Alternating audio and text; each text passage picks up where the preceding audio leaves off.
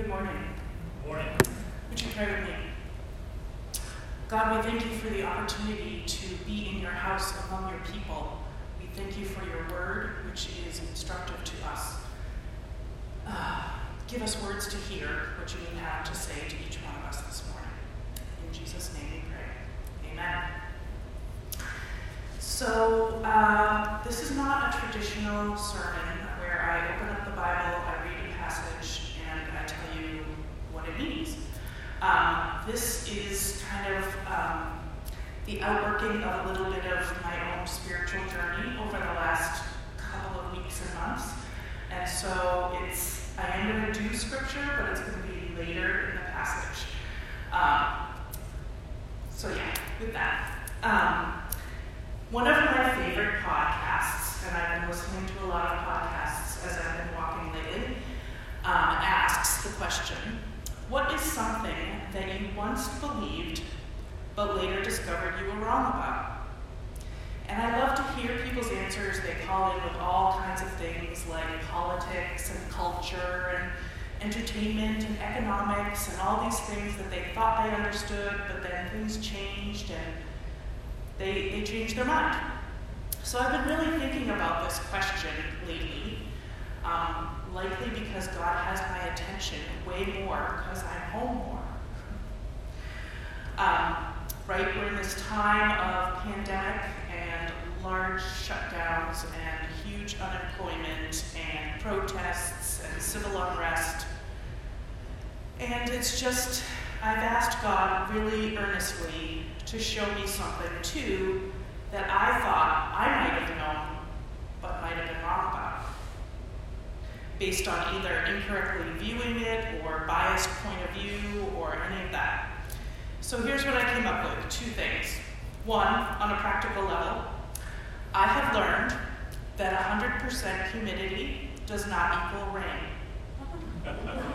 I really believed that to be true until I moved to Kansas, and um, the struggle is real, people. It's been no joke the last couple of weeks here in Kansas. It's it's hot. Um, but more importantly, seriously, on a spiritual level, I thought that the Bible presents a somewhat neutral stance on justice. That it doesn't come out and take a stand on either side um, I always chalked that up to the whole the Bible was written in a different time, in a different culture, for different reasons, and we just have to be satisfied and try to interpret it for our time.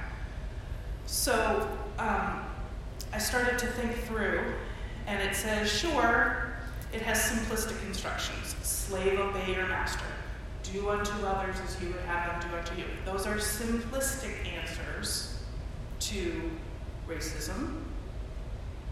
But then I reflected on things that I'd been taught along the way. God's justice is not the same as human justice. And I was like, okay, I can be satisfied with that. So eventually, He's going to make all things right. Okay. And then, consciously or unconsciously, maybe out of intellectual laziness, or just because it was simpler, I just said, well, God told the people of the Old Testament not to intermarry with other peoples because he was setting them aside as his special group, his chosen people. He calls them that. And if they intermarried with other groups of people, that meant that they might take on the customs or the faith or the habits of those other people, and God didn't want that. So, God sort of taking this people and keeping them separate and pure for himself I justified as sort of like devotion to Him in a religious sense, that God was jealous and therefore He wanted them only for Himself. And I, I became content with that. God had His reasons, and His ways are higher than my ways, and I just sort of said, okay, I guess that's it. And lastly, my idea of the biblical portrayal of justice was largely based on what I understand legal justice to be like fairness, like economic justice, like taking care of widows and orphans. That's really kind of what I came to understand God meant when He said justice in the Bible. So, so that was my, uh, kind of my thinking. But then um, George Floyd and Ahmaud Arbery and so many others, and protests, and being at home and paying more attention and reading more, and asking God, what is going on? What do you want us to learn? Why are you trying to get our attention about this, my attention about this? And how can I look at things in a different way than I had done before? Not just like intellectually satisfy myself, but like truly deeply understand what God has to say about justice. So I tell you all of that as background to say what is something that I thought I believed, but later discovered I was wrong about? My answer is I was wrong about what the Bible says about racism and social injustice. It's not neutral. So I wanted to share my study with you so that you too might have the opportunity to think through these things with me. So I want to start by examining how the Israelites in the Old Testament understood justice. They were indeed God's chosen people. God instructed them to be different and to keep themselves separate from the peoples around them. In Deuteronomy 7, he says, Don't intermarry, for exactly the reasons I explained. You need to keep yourself pure in your worship of God only. The people were given a leader in Moses who relayed God's commands to them, and he said, You have a choice. He made it very clear, and Joshua then repeated it, and several other people repeated it. You have a choice. Do it God's way, and things will go well for you, or don't do it God's way, and there will be punishments and bad consequences. So you just have to make a choice. And so the people, the Israelites, came to understand that covenant keeping, keeping God's law, was obedience and justice. And it was a way of keeping God happy. So, but in examining all the laws of Leviticus, in addition to the ones that Pastor Howard read for you this morning, and Deuteronomy that God gave Moses and the Israelites, a broader, more nuanced picture emerged of justice. Justice looks like treating people fairly, like you would want to be treated, and compensating them proportionately if you injure or kill one of their animals. It includes specific instructions about how to treat foreigners within your gates. Leviticus 19:33 says, "Treat them as your native born. Love them as yourself for you were once foreigners in Egypt.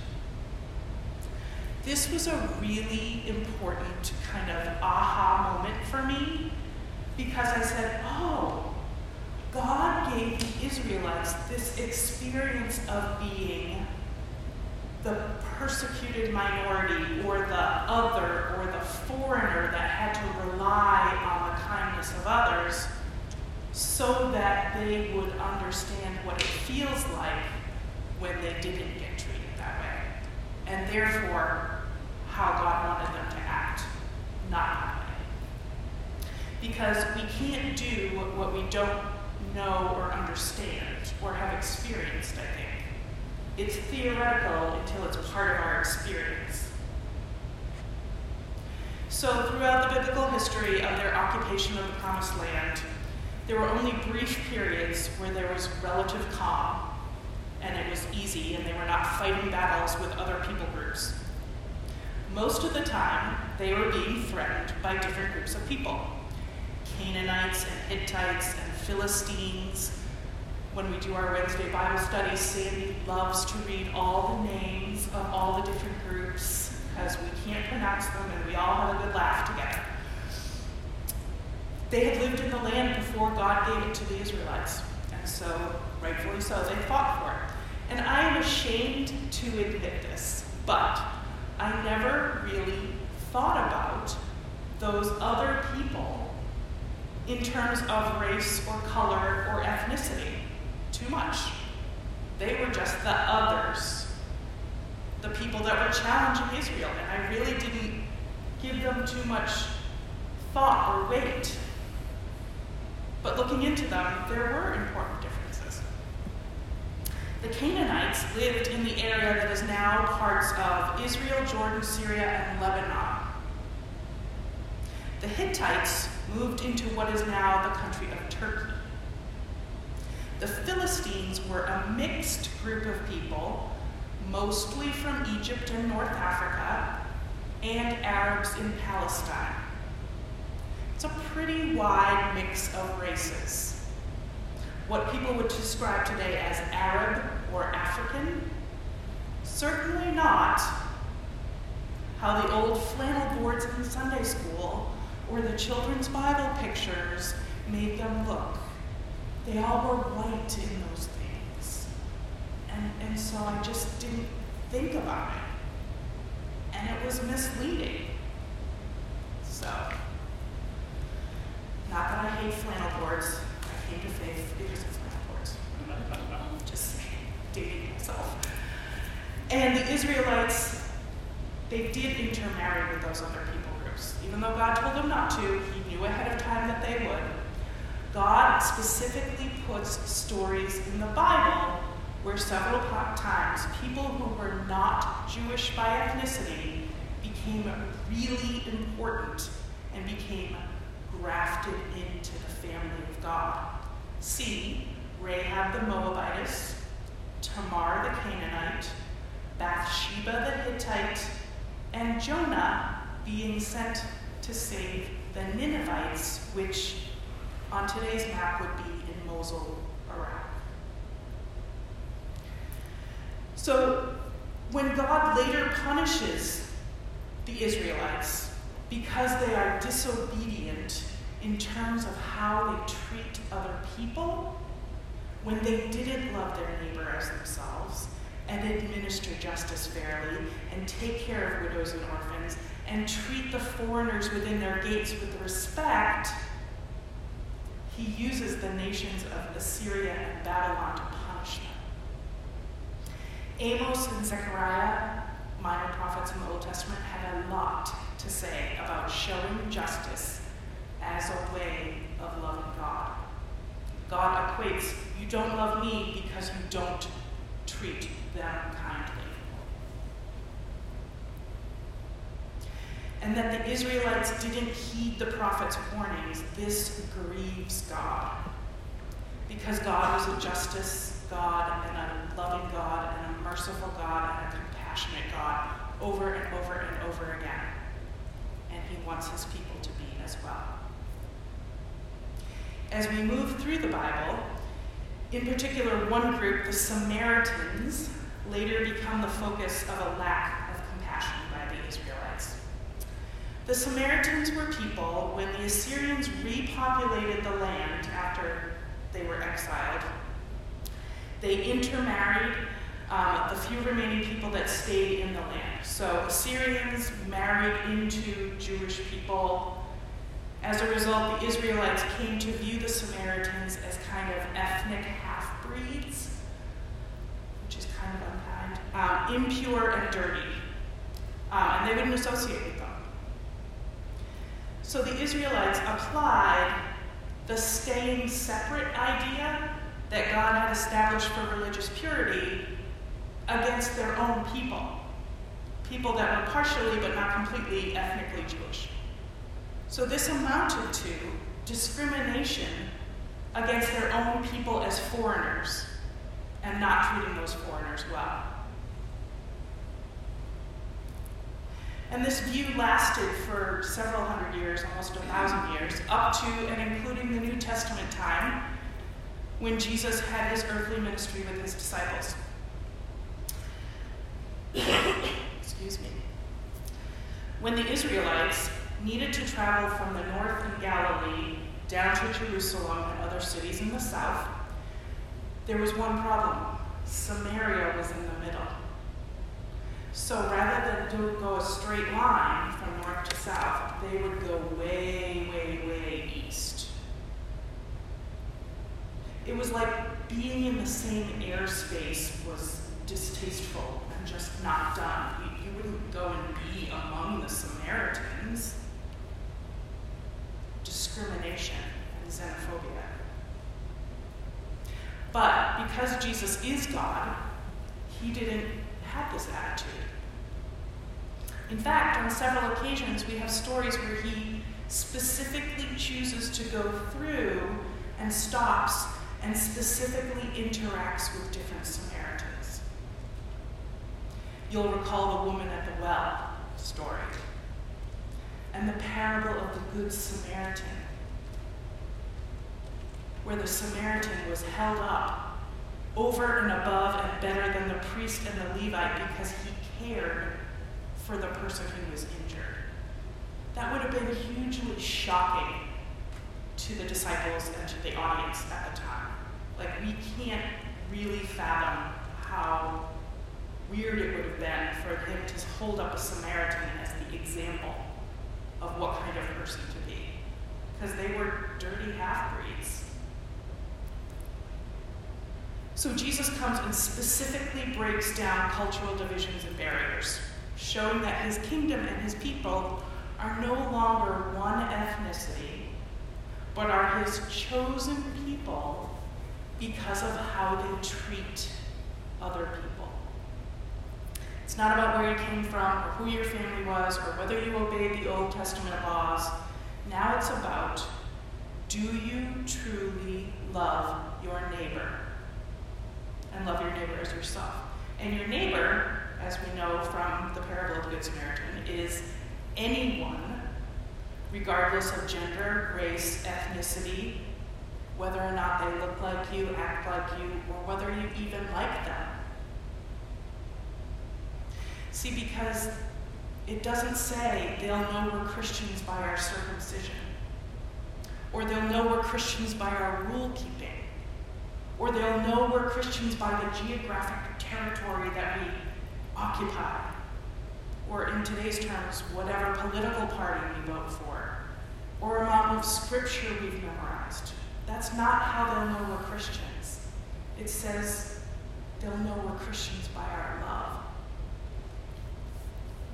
So that brings me to read two New Testament scriptures to you this morning, and I want you to notice the commonality between them. The commonality, I'll give it away, is the word unity. So the first is Jesus speaking in John 17, 20 through 26.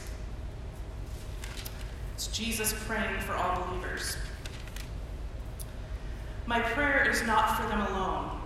I pray also for those who will believe in me through their message, that all of them may be one, Father, just as you are in me and I am in you. May they also be in us, so that the world may believe that you have sent me. I have given them the glory that you gave me, that they may be one as we are one. I in them and you in me, so that they may be brought to complete unity. Then the world will know that you sent me and have loved them, even as you have loved me. Father, I want those you have given to be with me where I am, and to see my glory, the glory you have given me, because you loved me before the creation of the world. Righteous Father, through the world, though the world does not know you, I know you, and they know that you have sent me.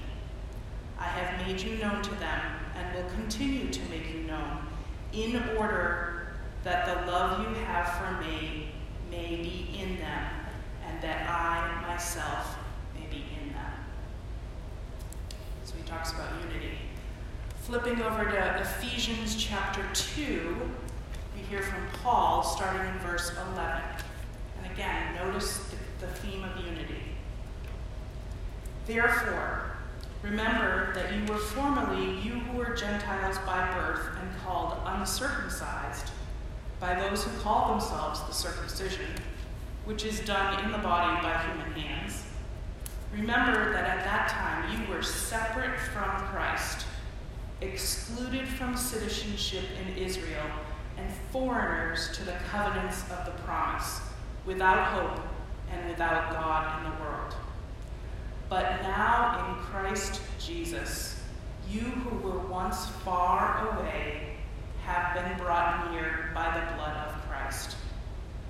For he himself is our peace, who has made the two groups one and has destroyed the barrier, the dividing wall of hostility, by setting aside in his flesh the law with its commands and regulations.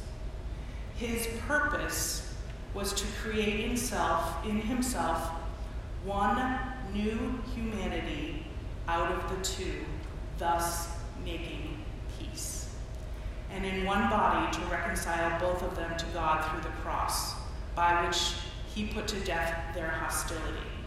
He came and preached peace to you who were far away and peace to those who were near. For through him we both have access to the Father by one Spirit. Verse 19 Consequently, you are no longer foreigners and strangers, but fellow citizens with God's people and also members of his household, built on the foundation of the apostles and prophets, with Christ Jesus himself as the cornerstone. In him, the whole building is joined together and rises to become a holy temple in the Lord. And in him, you too are being built together to become a dwelling in which God lives by his Spirit. So, did you catch it? The whole reason that Jesus came was to break down barriers of hostility between groups the in group, the circumcision group, the Jewish group, and the not Jewish group, the Gentiles, the other people groups, all of them. Those who didn't have access to the covenant now have access to God through Jesus. See, because if Jesus was willing to die to bring, you know, bring unity, then the whole purpose that he came for and loved and showed his disciples how to treat one another was to break down walls of hostility and suspicion and division.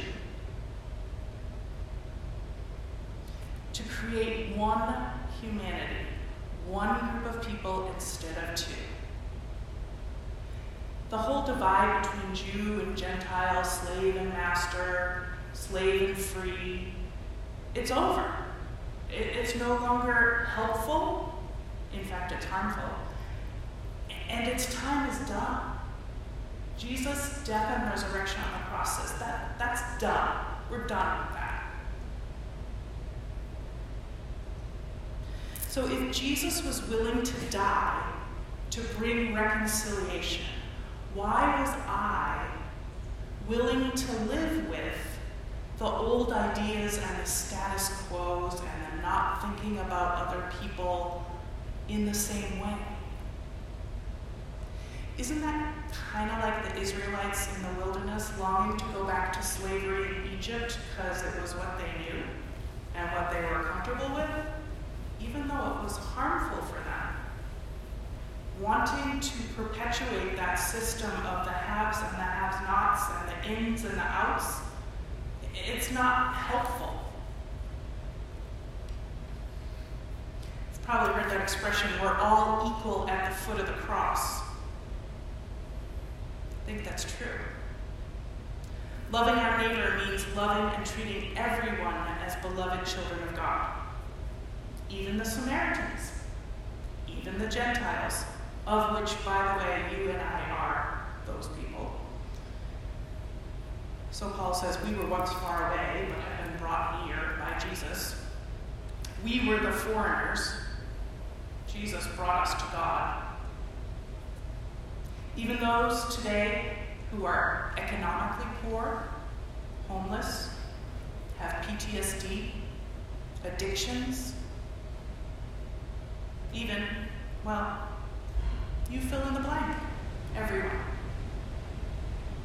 See, there's really no biblical basis for discrimination or racism or favoritism or feeling superior because of education or social status or bank account or access to resources. No excuses. And I, for one, did not understand that fully enough. I thought I understood what justice meant, but I was wrong.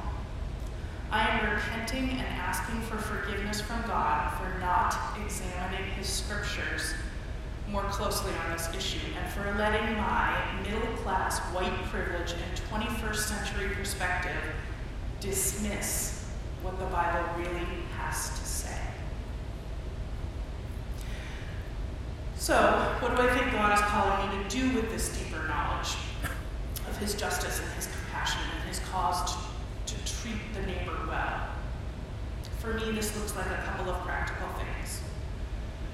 To be aware of injustice as contrary to who God made us to be. To not stay silent and perpetuate the status quo of discrimination and xenophobia. I want not to think in terms of us and them anymore.